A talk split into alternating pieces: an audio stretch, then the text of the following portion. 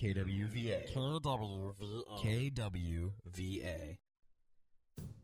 KWVA is proud to be the broadcast affiliate of the Bushnell University Beacons. Darts his way inside, puts it up, and the foul. He flexes with the strength. He shot Dawkins, is able to put it down, and the Beacons are rolling.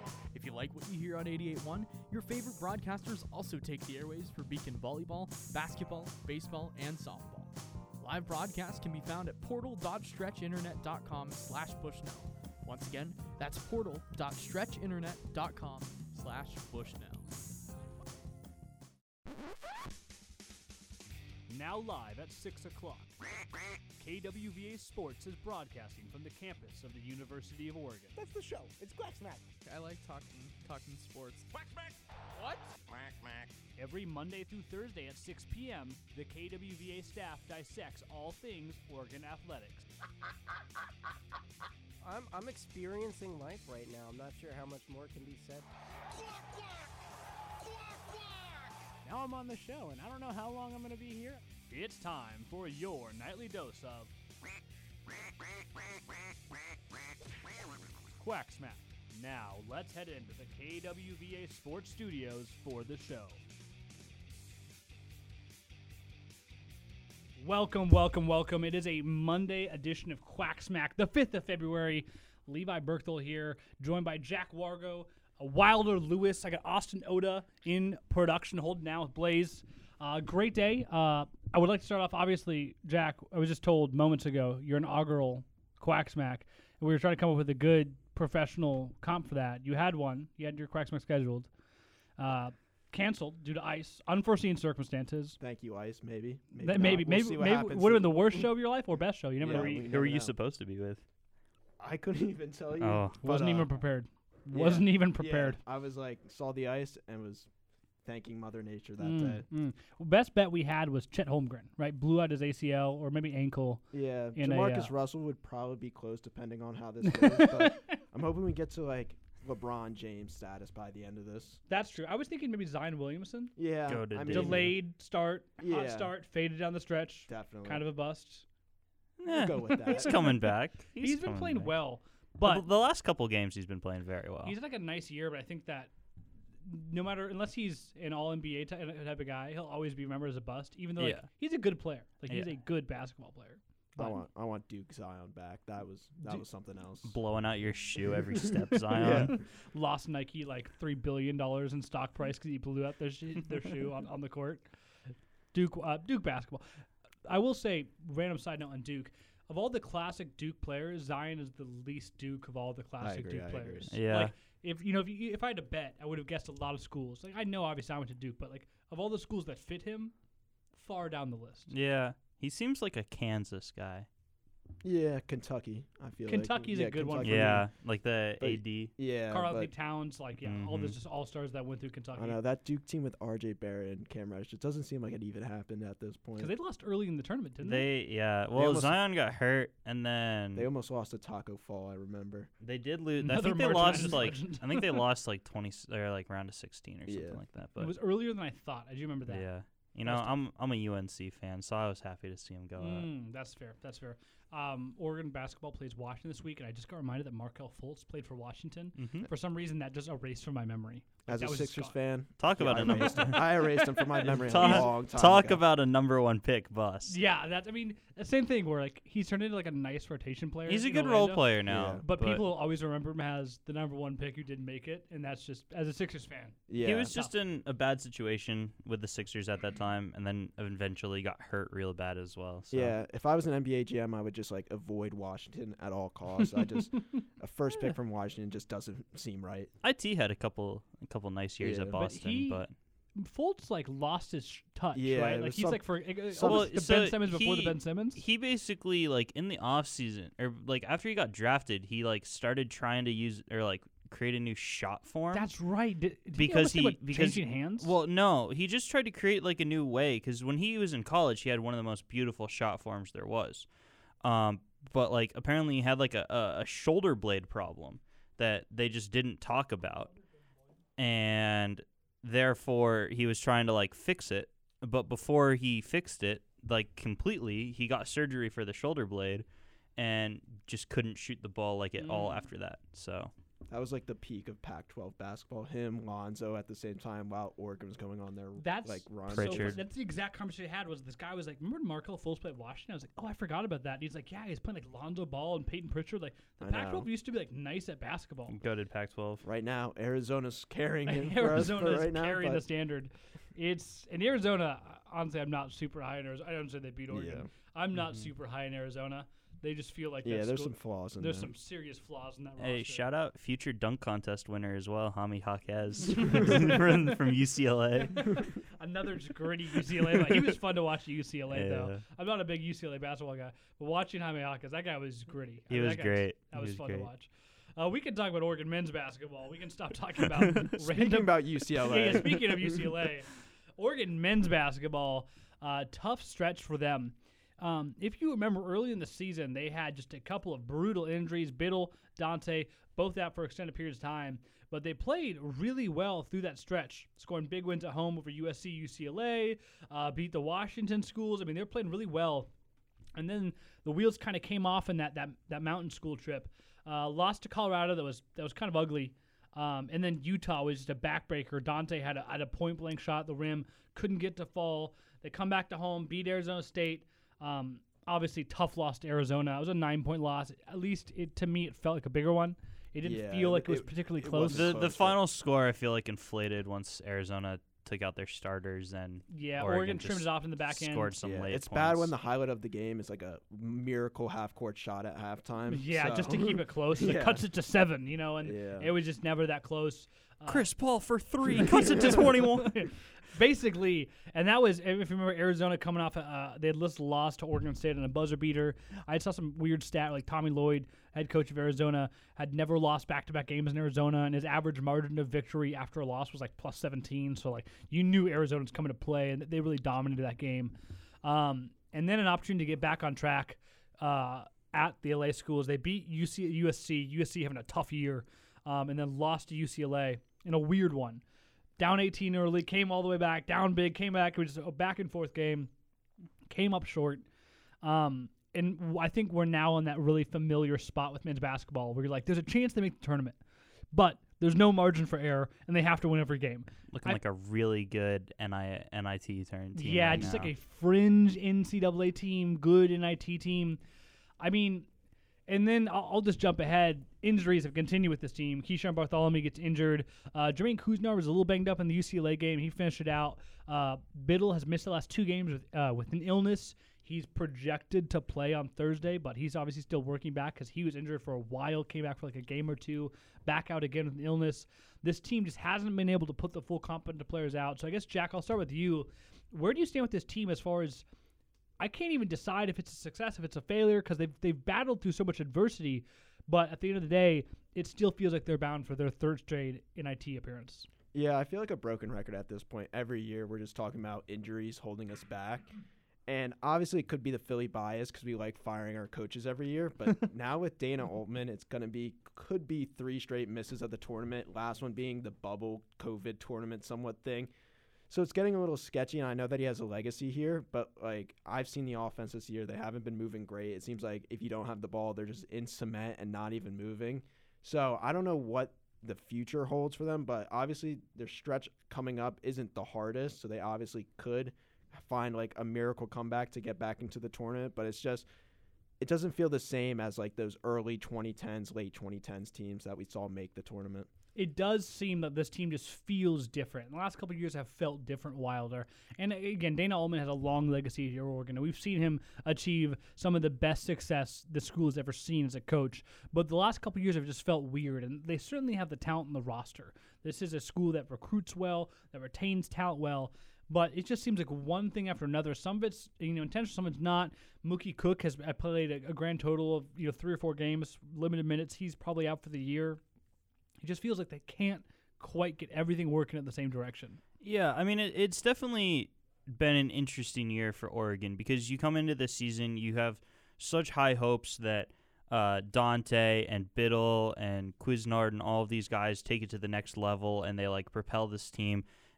And instead, Bittle, Dante go out early.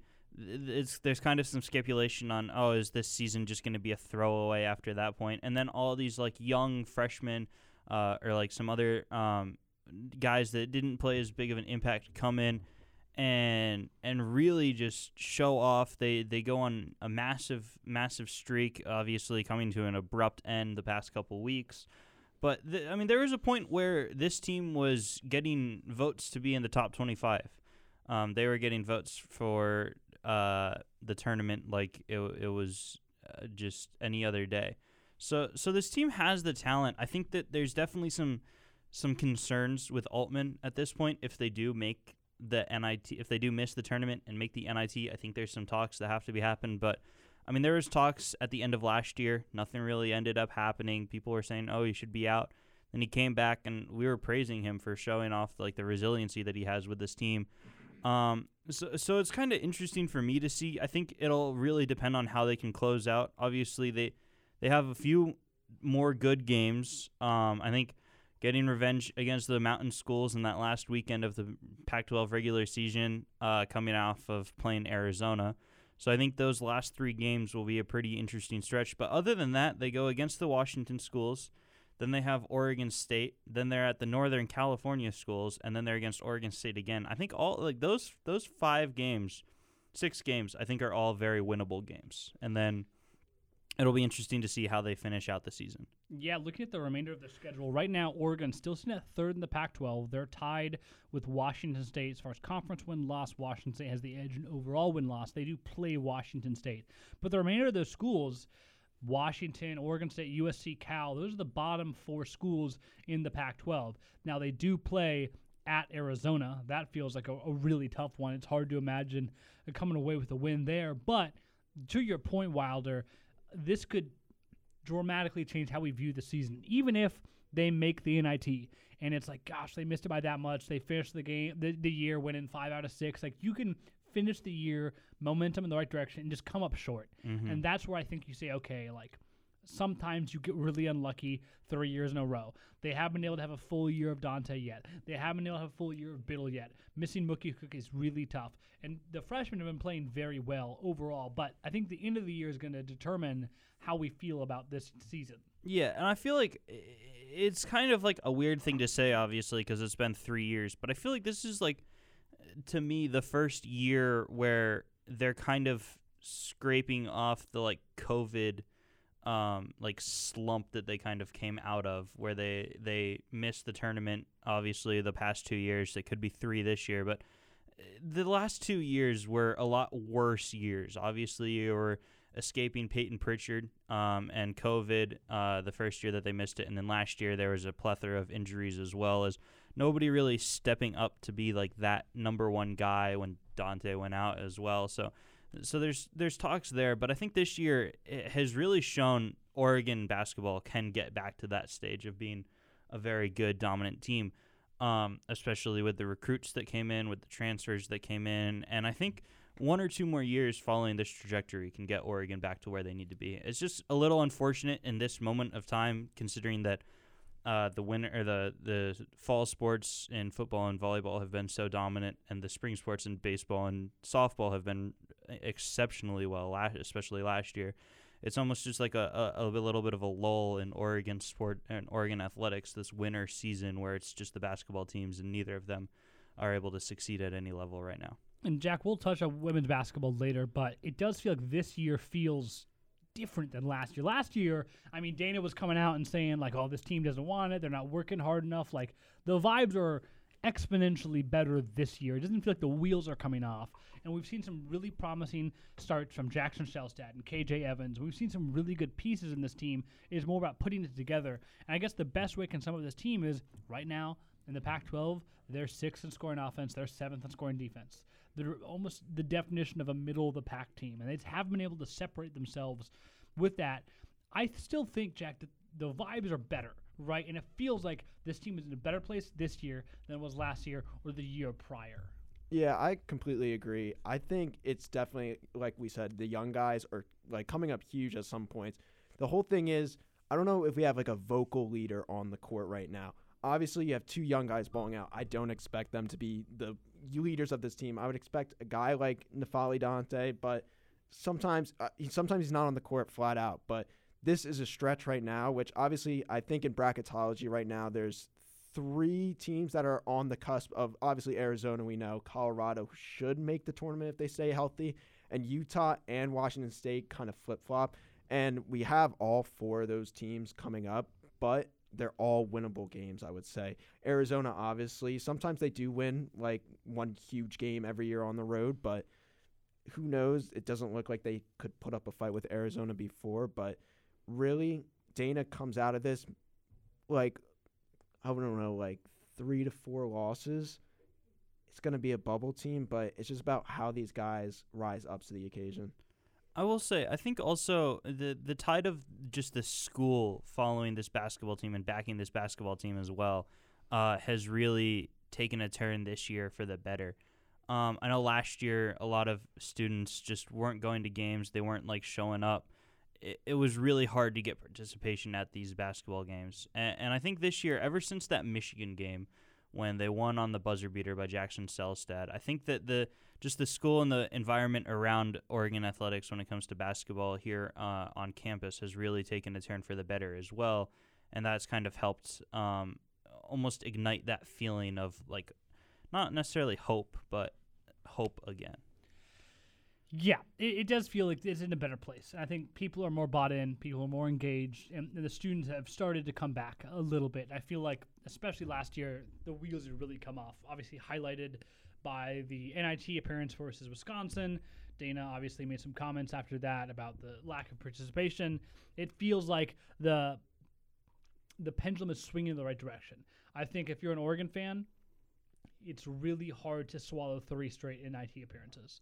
And so to be very clear, it's not over yet. I think last I saw with the bracketology, like some people had them in the next four out, some people had them in the four out of the next four outs. Like they're within the realm of getting there. They're in They're- the cusp of striking. The They're within like the, the like last eight territory right now. Somewhere They're within arm's distance of striking distance. It's Yeah. very close. It's, it's right there, and so I, it's not over yet. And like you, we have talked about, they have some matchups against one poor Pac-12 schools, but schools that are also in the cusp. And so it feels winnable. It feels like they can. Um, briefly, I want to talk about the upcoming games: Washington, Washington State. They beat both of those teams on the road.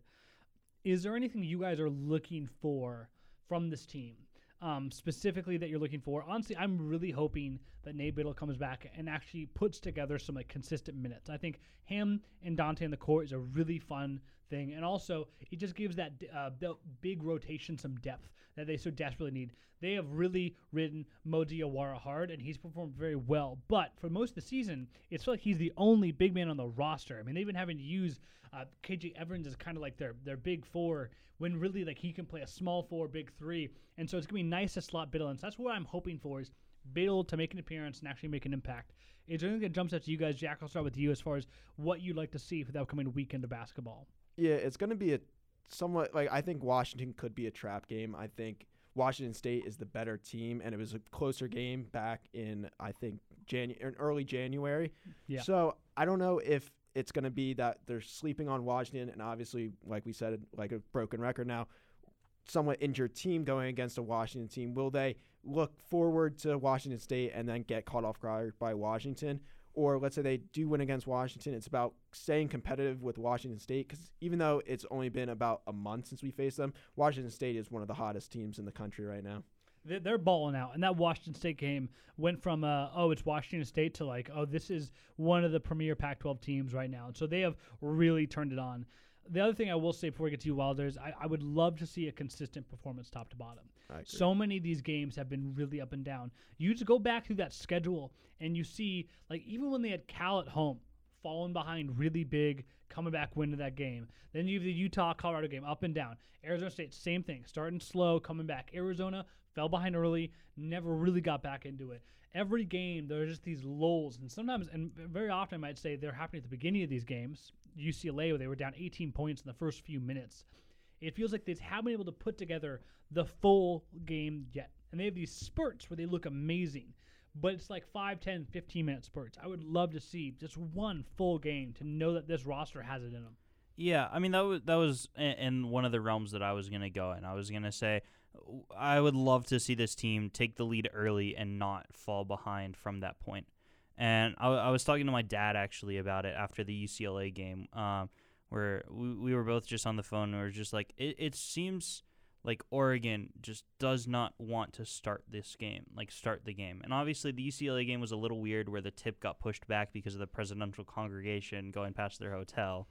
Um, but it, it has just been a cons- like a constant throughout this entire season where Oregon they they're getting pumped, they're looking good, and then they just don't do anything in the first half, and then have to fight their way back. So I think that especially is the big point that I'm wanting to see from this team in this series.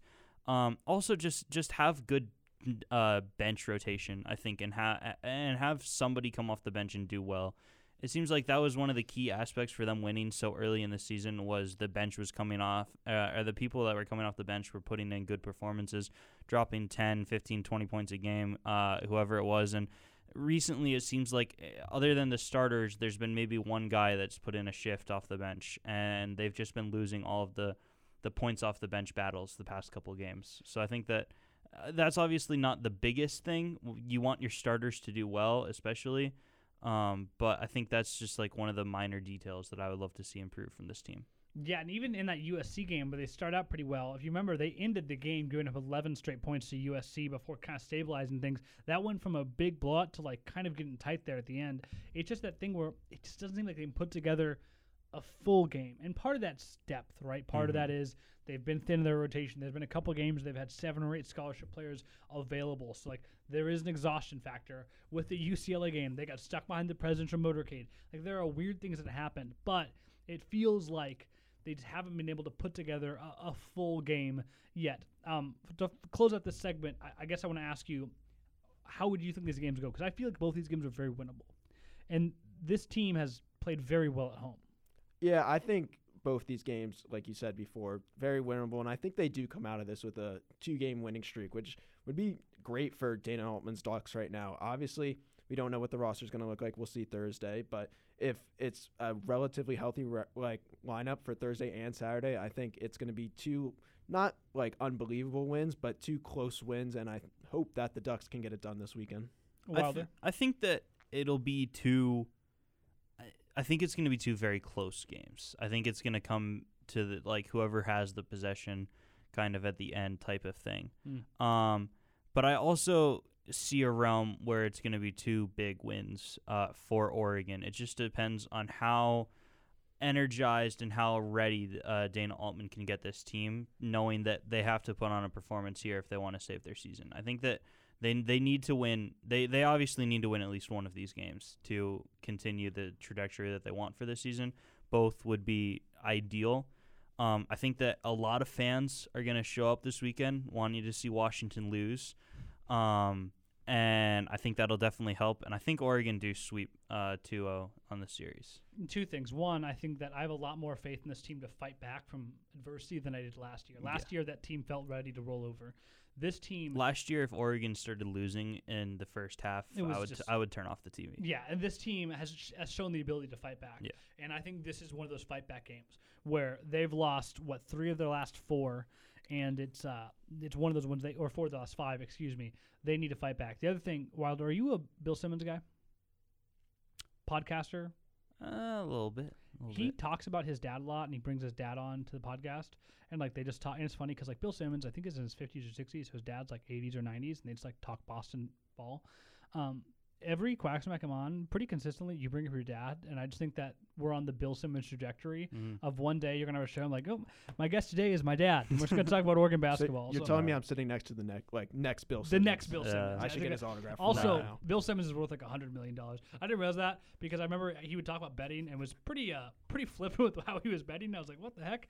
That looked up. Dude's worth like a hundred million dollars. He sold the Ringer for some crazy amount of money. So shout out Mm. Bill Simmons. shout Nah. out His Bill dad. Simmons. I just- and his dad. I don't. I don't We get. I love don't. Bill Simmons' dad. I don't have Whoa. a lot of time to watch a lot of sports recently because I'm starting to work up a lot, Mm. and my dad will sit and watch Sports Center at night, and we'll just when I'm uh, like walking back Little from dad move, by the way. Wa- yeah, walking back from class or walking back from work, I'll just give him a call, kind of check in, and we'll just chat about whatever sports are going on. So uh, it's just kind of something that's always fresh in my mind whenever I'm like coming up and prepping for stuff. I'm just like, oh yeah, he mentioned that. So I respect that. I respect that. Honestly, we need to get your dad on the show one of these days and have him he, call. have he's him call listening. He Father's Day. listens to pretty much all of them. Day, we'll he's listening right now. I guarantee it. Have, have him call in for a show. I was like, what do you think? What do you think, Mr. Lewis? How, He's- how are we feeling? He's listening right now. He stayed for all of the KWVA Bowl. That listen, is- listen to the very end Thank of you that. for, thank you so- for the sport. Jack loves that. Jack, Jack's trying to get some fans out there. He's so. yeah, Number he, he's fan. Familiar with the name Jack Wargo at this point. But, yeah, uh, I mean, obviously, inaugural yeah. winner. No, Yeah, he uh he he just he loves sports. He loves talking about it. I grew up my whole life just chatting with him about sports, so it's just something that I still do. And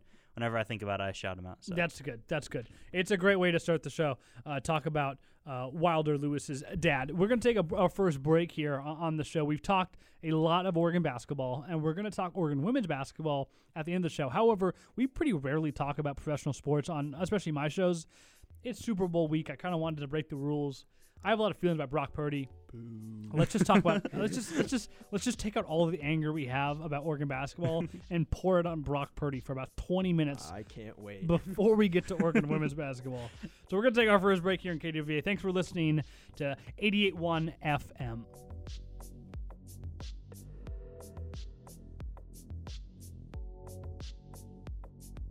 KWVA. KWVA. KWVA.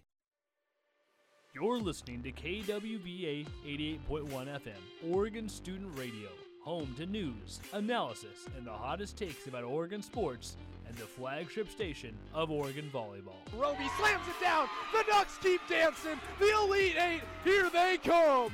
Keep an eye on the schedule and tune in here or online at kwva.uoregon.edu slash listen dash live whenever the Ducks take the court. Farming is dangerous. There's dangers all around us. We go through safety training and try and do these things to make sure accidents don't happen. You don't want to hit a gas pipe because that's your life. The other part of it is if you hit certain things, you're liable for it. Farm Safe 811 starts with you. Always call 811 and wait for any underground lines to be marked. Always keep safety in the back of your mind. Just stay humble. For more information, go to farmsafe811.org. More American Indians live in poverty than any other racial or ethnic group. Since 1989, the American Indian College Fund has helped thousands of young men and women begin a path out of poverty as students at tribal colleges. As more American Indians see a college education as a way out of poverty, full time college enrollment continues to rise, along with a continued need for support. Help a student, help a tribe. Learn more at tribalcollege.org. A public service message from the American Indian College Fund. Spliggity spliggity splash, y'all. What up, son? This is Colin Deaver, former sports director at KWVA 88.1 Eugene. And you're listening to Quack Smack.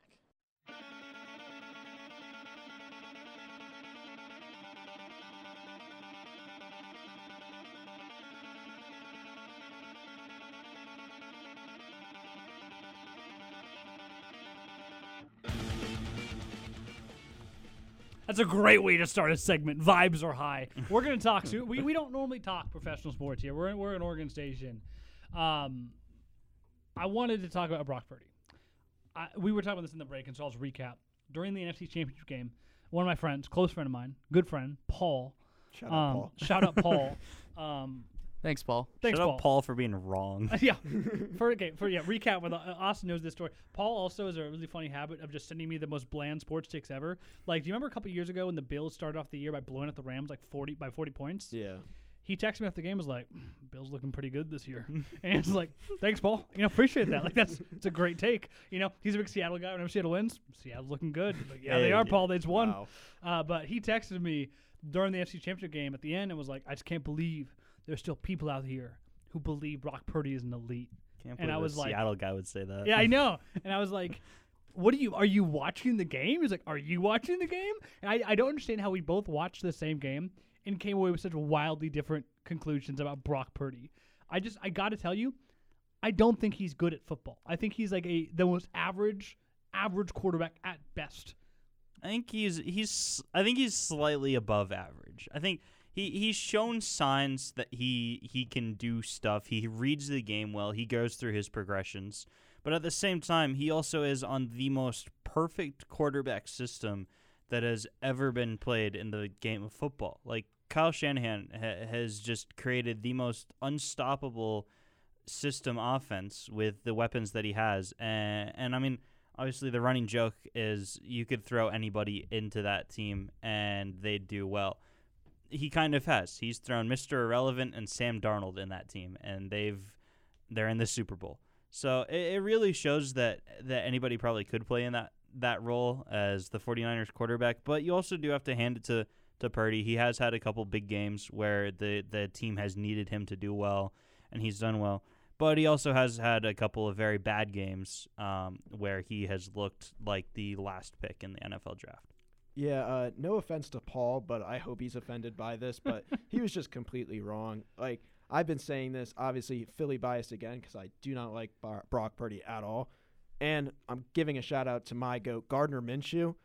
What he did with the Colts this year, he almost brought them to the playoffs. If you put him into the 49ers offense, where it's literally all pro at every single position, he would probably give you the same thing that Brock Purdy's giving you right now. That is the ultimate argument, which is just like, I think you could put a lot of quarterbacks in that system and look great. Now the caveat is, for some reason, Kyle Shanahan seems to lean towards quarterbacks who aren't the most naturally gifted as who play well in that system. Because remember this year there was Under the radar guys. under Yeah. the radar, sneaky athletes. They're kind of. Do you remember that report that uh they were trying to trade for Kirk Cousins?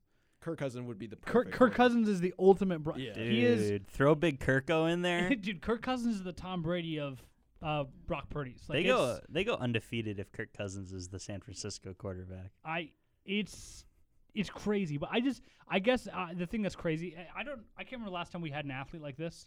It's almost like Tim Tebow esque, where like you everyone watches the same game and walks away with very different beliefs about who the player is. Like I don't know if you guys have another example of that, but this is one of those athletes where you watch him and some people are like, oh, he's fantastic, and then other people are like, he's kind of a bum, and I just I don't see the fantastic.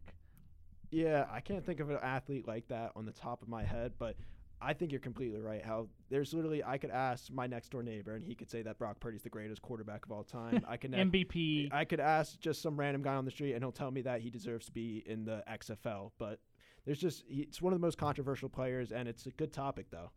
There, I don't know if either of you follow Premier League soccer at all, but No the, chance. The one, the Take one, it away, take it away, Wilder. the one scenario where, or the one uh, person I could kind of think of that is similar to that is Liverpool starting defender Virgil van Dijk, where he used to be. That's exactly what I was thinking. he used to be unbelievable, right? He was the best center back in the world, and, and recently he's fallen off uh, to the point where he he's still very good, but it seems like every game Liverpool fans will say he's the greatest thing in the world. Uh, anybody else is just like, yeah, he's average. So I think in some respect that's kind of similar where 49ers fans are thinking that he is the next Joe Montana, uh, whereas people that actually watch the sport and aren't biased think that he is just a, a decent Nate Peterman.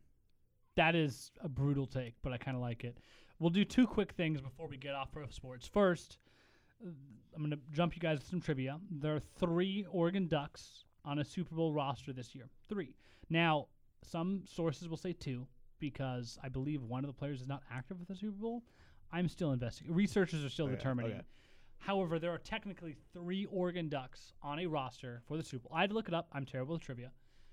Do you guys think collectively you can get all three Ducks? Two of them are really easy. One of them's kind of difficult. Jack, this is entirely on you. I know two easily. The third one's going to be a tar- a tough one. Obviously, Arik Armstead. We know Yeah. that.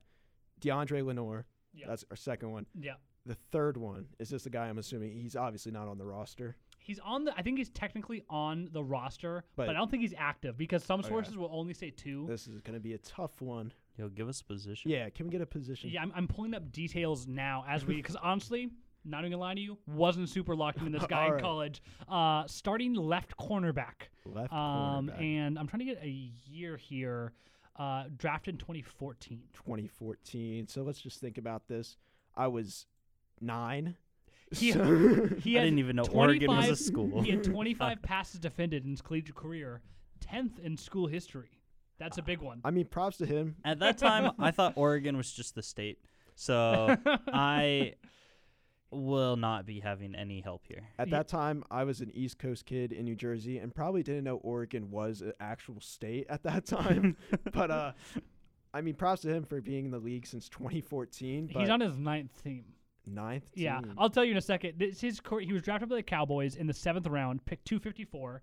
Was with them for one year, then two years with the Bears, then back with the Cowboys, then Texans, then two years with the Chiefs, three years with the Browns, long tenure. Shout one out. year with the Texans, one year with the Pats, then mid-year transferred to the uh, Titans, and then he's been with the 49ers since 2023.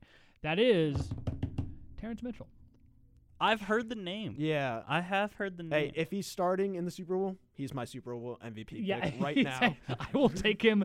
Give me the money line. I'm in. Whatever it is. Yeah, I, I really am not super locked in on uh, Terrance Mitchell at Oregon, 2010 to 2014 legend. The, he went. That meant he went to the title game, right? Because was it 20? yeah, that was Yeah. the Mariota year. That was the year that they went with Mariota, 2014. I can't believe just a guy who's been in the league for that long. I would have no clue who. he Yeah, I mean he's never been on a team longer than three years. I mean, If only they if they won the the Natty, he could have said if whoever National he's champion. if he, if whoever he's on wins the Super Bowl, it could have been yeah One uh, of those players, yeah. national champion Super Bowl winner. Not a Super Bowl winner. not a single person Mitchell. could name his name. Um, real quick, what are your guys' keys for the Super Bowl? I guess for me, I cannot, in good conscience, I'm not a. I don't like the Chiefs. I don't. I'm tired of them winning. I cannot, in good conscience, pick Brock Zero Pur- zero draw. I cannot, in good conscience, pick Brock Purdy in a game where Patrick Mahomes is on the field. I could see Patrick Mahomes losing to Lamar Jackson, Josh Allen. You know, some of the even Jalen Hurts. Like it could happen. Joe Burrow. Joe Burrow. Gardner he's Minshew. Shout out shout out Joe Seisty, man. Okay, he's not losing to Brock Purdy. That's that's my analysis. Yeah, Top I tier can- No, he's not losing to Brock Purdy. He's losing to Deebo Samuel, Brandon Aiyuk, and, and Christian McCaffrey. Yeah. Um, no, I mean this. These are two very good defenses and very good offensives, but they play almost completely differently. And Levi, I mentioned to you before the game, before the show, I, I had a couple things that I saw on a TikTok. So Mm. Shout out TikTok. But Shout out the TikTok. the Chiefs have a very good pass defense, and they should be able to keep up with the Niners' offense. Whereas the Niners have a very good defensive line that should be able to get to Mahomes and pressure him to make throws that he doesn't want to make. Um, so offenses couldn't be, but the, also the offenses couldn't be more different. Uh, Kyle Shanahan has this Niners offense in a perfect system, whereas Andy Reid just kind of lets Mahomes do whatever he wants and lets Travis Kelce break plays every single time. Um, whereas but not break hearts. no. Shout, Shout out, out Taylor Swift. um, and but the thing that really interests me about these two offenses is the Chiefs have the lowest yards per attempt in the entire league at just around four yards, um, whereas the Niners are the highest in the league at just about seven, just over seven. So it's really interesting to see how the Niners are pushing the ball a lot quicker and a lot further, whereas the Chiefs are taking their time more. Um, uh, so it's going to be really interesting to see how these teams match up. Where like the the Niners or the Chiefs defense pairs up really well with the fact that the Niners throw the ball down the field a lot uh, with these really talented wide receivers. The Chiefs have very good uh, cornerbacks and safeties. That's going to be a good matchup. The Chiefs like to dump the ball off shorter and break off plays like that. The Niners have great offensive lines and linebackers. So it's going to be really interesting to me to see how it goes. I think the biggest player in the Super Bowl uh, this year will be Christian McCaffrey. If he pops off and has a very good game, like he's done every single other game this year, I think that the Niners are going to have a, a much easier road into the Super Bowl. If the Chiefs can hold him a little bit, I think that's their key to winning. I do agree with you with the Christian McCaffrey take. I think he's super important for the Super Bowl. But I think at the end of the day, if you look back at all the past Super Bowl champions, quarterback is such a key, like key part of the game. And at the Nick end of the day, Foles. Oh, Nick Don't Foles is the talk to guy. me about Nick Nick. Foles had one of the best Super Bowl performances of all time. That was like a I'll- Joe Flacco yeah. esque performance. But Joe Flacco. but I just Eli I, Manning. I can't see Brock Purdy outdoing Patrick Mahomes, and I would. lo- I obviously I don't want the 49ers to win. It would suck. It would be so much better if Brock Purdy is the reason why they lose the game, and That would be pretty funny. it would. I really don't want the Niners to win. I still want the I'm, Chiefs. I'm a Seahawks fan. I don't want the Niners to win, but I don't want the Chiefs to I win don't want the either. Chiefs I'm an to win. I'm Eagles tired of fan. them. I the just Chiefs beat us in the Super Bowl. The 49ers now are arch nemesis. It's a Yeah. lose lose. It's a lose No one's lose happy. for everybody in the nation, unless you're a Chiefs or a Niners fan. It's it's no one's happy. Yeah. Lamar Jackson had a chance to save everyone, and he couldn't do it. he couldn't do Uh, it. the the Detroit TikTok, Lions had a the chance. TikTok memes didn't work out. I, I think that I agree with you, Jack, that like quarterback's the position that matters. I think that if there's a world where the Niners win, it's a world where they jump ahead early and they just kill the clock. Because we know that Brock Purdy and the Niners can play well in their ahead. There's that crazy stat where they're now like one and thirty-five when trailing by a touchdown and more in the second half. It's like something stupid like that. My point is, if they have the ball, they're up early, and then they can just play their offense and force the Chiefs have to throw the ball down the field against, to your point, Wilder, a great defensive line. I think there's a world where they make Patrick Mahomes uncomfortable. They do like the Tampa treatment, where they just get after him, and he's throwing sideways passes into the dirt with you know receivers not catching it. Shout out Kadarius Toney. If that guy's active, take the Niners. But if you, I don't think he's gonna. Be, yeah, I don't think he's gonna be active. But I just think that that's the only world where the Chiefs win.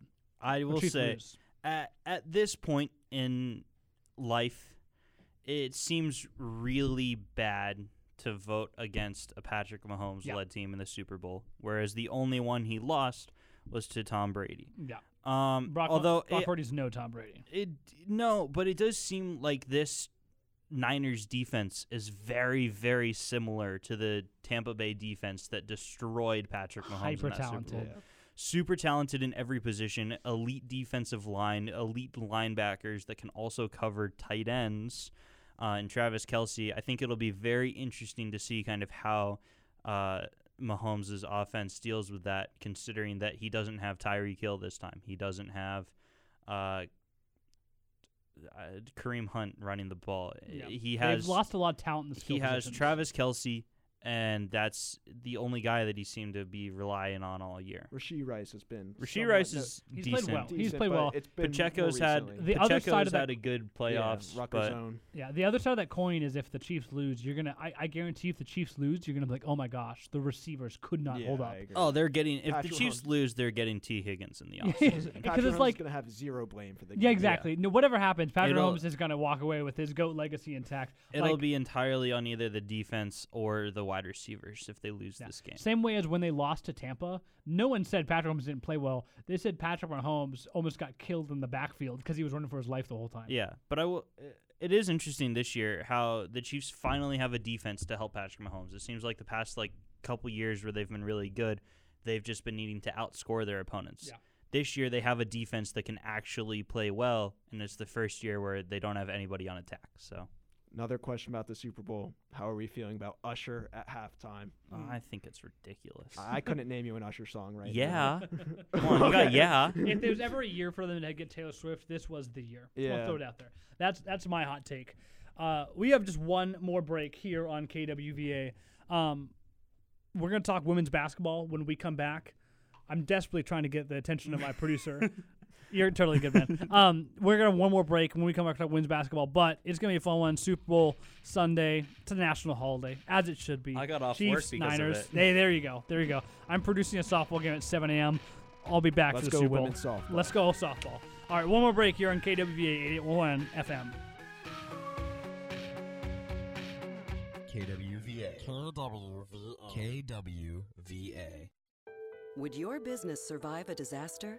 Nearly two thirds of businesses aren't prepared for an emergency, and 40% of businesses that experience a disaster never recover. Make an emergency plan now before it's too late.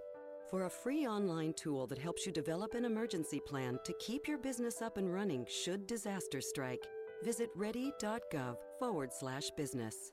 Brought to you by the Federal Emergency Management Agency, the American Red Cross, and the Ad Council. You're listening to KWVA Eugene 88.1 FM. If you're looking for some of our best calls, Line drive, left field. See you in the supers. And it's high fives for version five. our daily schedule, Big fly to center field, taking Kindlesberger to the warning track, and it's gone. or some of the other fun stuff we've got going on, head to our social media on Instagram, Twitter, and TikTok at KWVA Sports.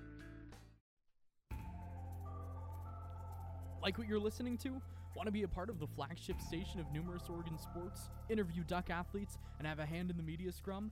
then look no further than the very station you're listening to, KWVA 88.1 FM. Email sports at kwvaradio.org, DM our Instagram at KWVA Sports, or head down to the station itself next to Bartolotti's located on the bottom floor of the EMU to find out more. Hey, I'm former KWVA. Hey, I'm former KWVA sports director Chris Clay. Hey, what are, what are you doing? I'm doing the thing. I mean, I'm I'm former KWVA sports oh, director I know. Chris Clay. I am too. Come on, they got to get back from break. All right. You're, listening, to KWVA Eugene 88.1 FM.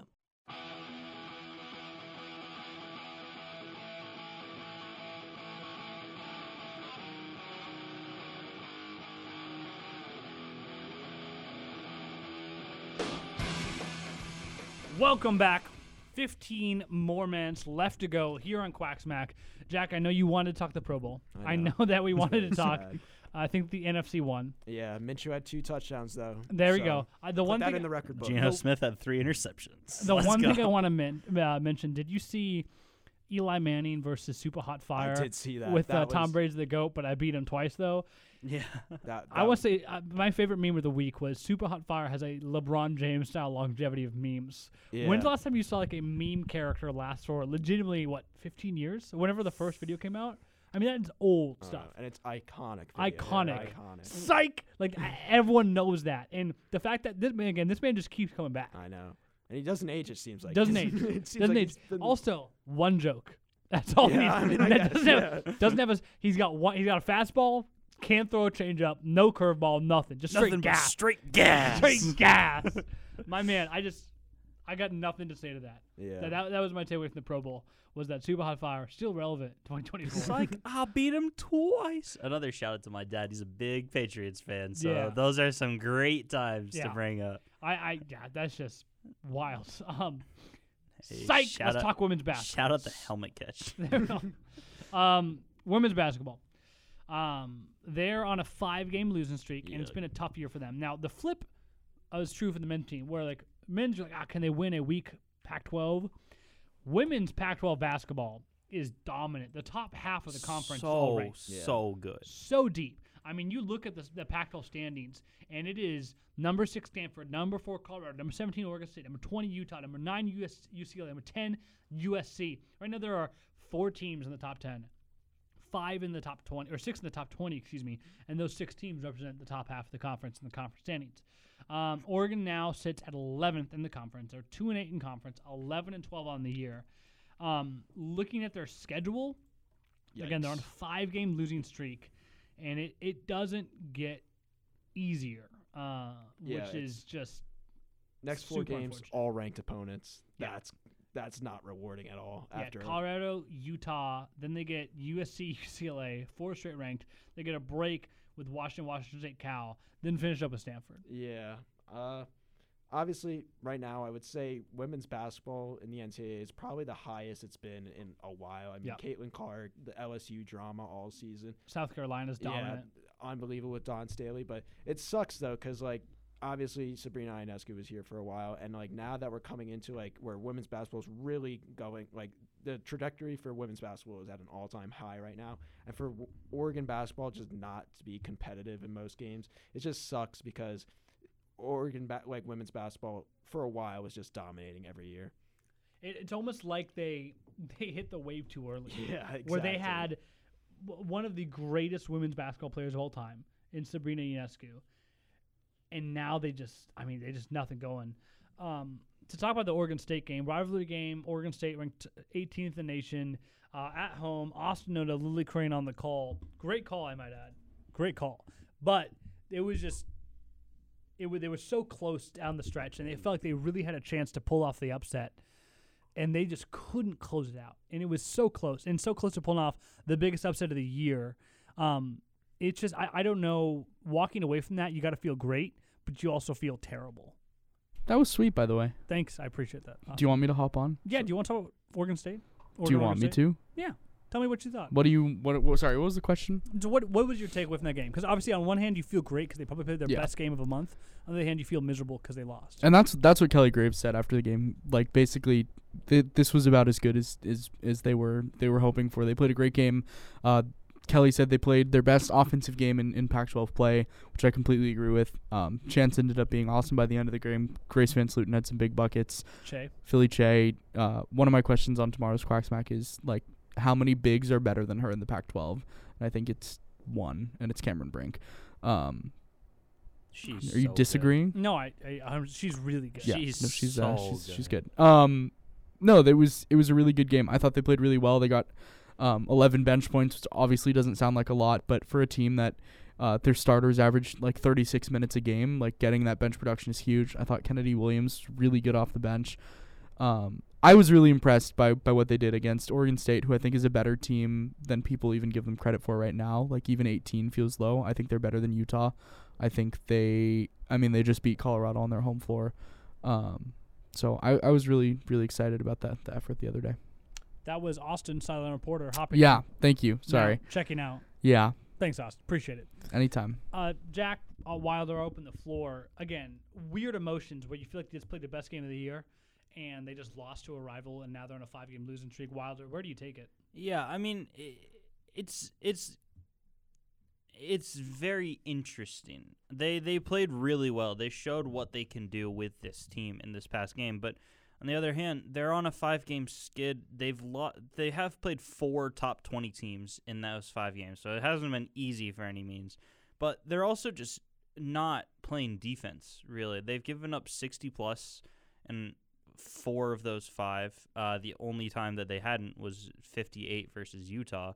So th- th- it's it seems like that's the big area of concern for this team is just defensively if they can stop opponents. Uh, obviously, they went against five really good teams, uh, barring Cal a little bit, but Cal has signs. Um, in in this OSU game, I mean, they had their big three all play really well. VanSlooten had 14, Gray had 15, and Phillipina Kyei had 16 and 18 rebounds by the end of it. Absolutely insane numbers for her. Um, but the team is themselves shot less than 40% uh, on in the field. They gave up 34 bench points um, to Oregon State, which in retrospect, obviously the starters when they're playing 36 minutes, that's a lot. They only had 11 off the bench, but they also gave up 36 bench point or 34 bench points um, to uh, Oregon State. So so it seems like th- there's areas where they still need to work on, obviously, but it seems like this game, as much as it was a close, uh, brutal loss to a rival, it was a step in the right direction for sure. I think the worst thing for Oregon women's basketball right now, it's like you would think that a five game losing streak is an all time low for you. It could get even worse, which is the worst part. Colorado coming up next. They're one of the best teams in the whole country right now. Three losses, all three against ranked teams at the time. And obviously, it's been a hell of a year for uh, Colorado. You had the football team making headlines every year. The basketball, the men's basketball team is great, but the women's basketball team might be the best team at that school right now, and they are unbelievable right now. I, I've seen it all year. They've been dominating. Yeah, they're up to fourth in the AP poll. That was really sweet way of saying that the football team sucks. The football team made a lot of headlines. Yeah. The men's team is really good at basketball, but man, that football team made a lot of headlines.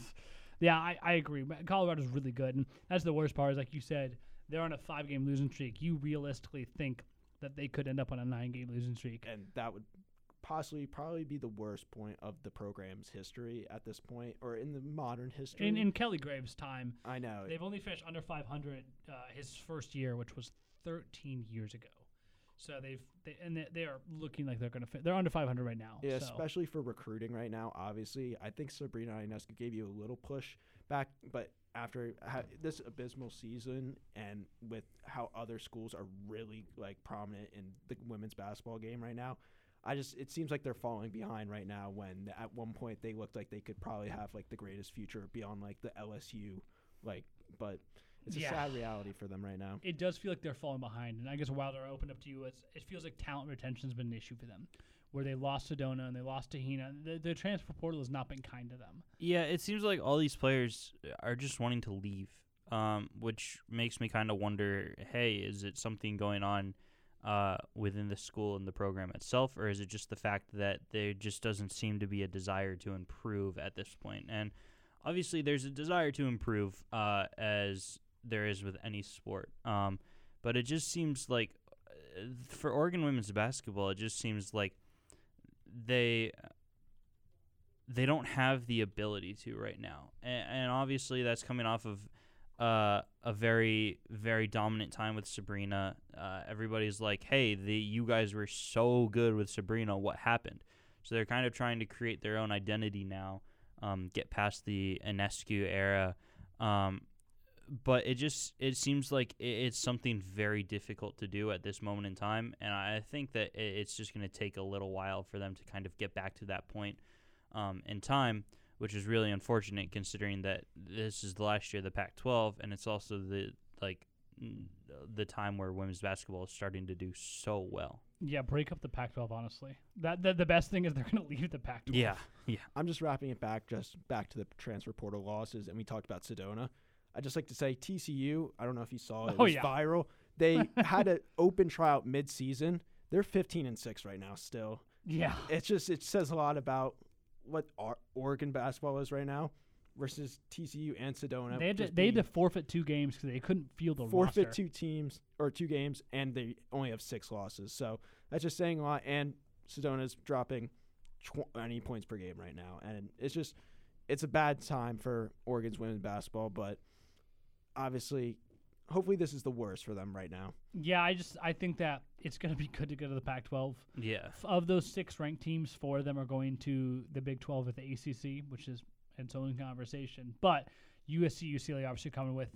Um, the Big Ten currently only has three teams ranked, including Iowa. But hey, Caitlin Clark can't stay forever. So Iowa, you, you got to think is, is Yeah. long for the, the 21 and two right now. By the way, South Carolina is 21 and 0. There's other undefeated. Dawn Staley is which something is else. just They're insane. they're so good. insane. And it, it feels like ages ago that Connecticut had that, uh, UConn had Yeah. that 100 game win streak.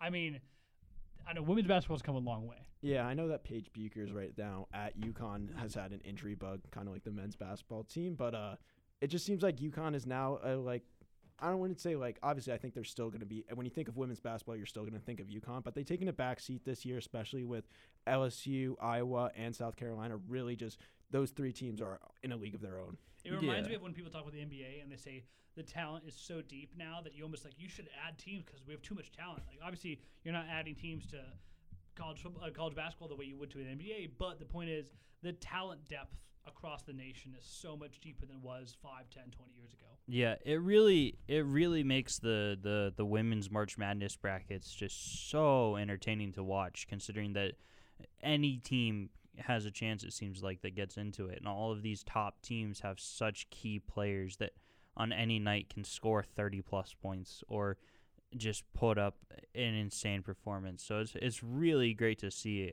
how uh, far it's come for sure.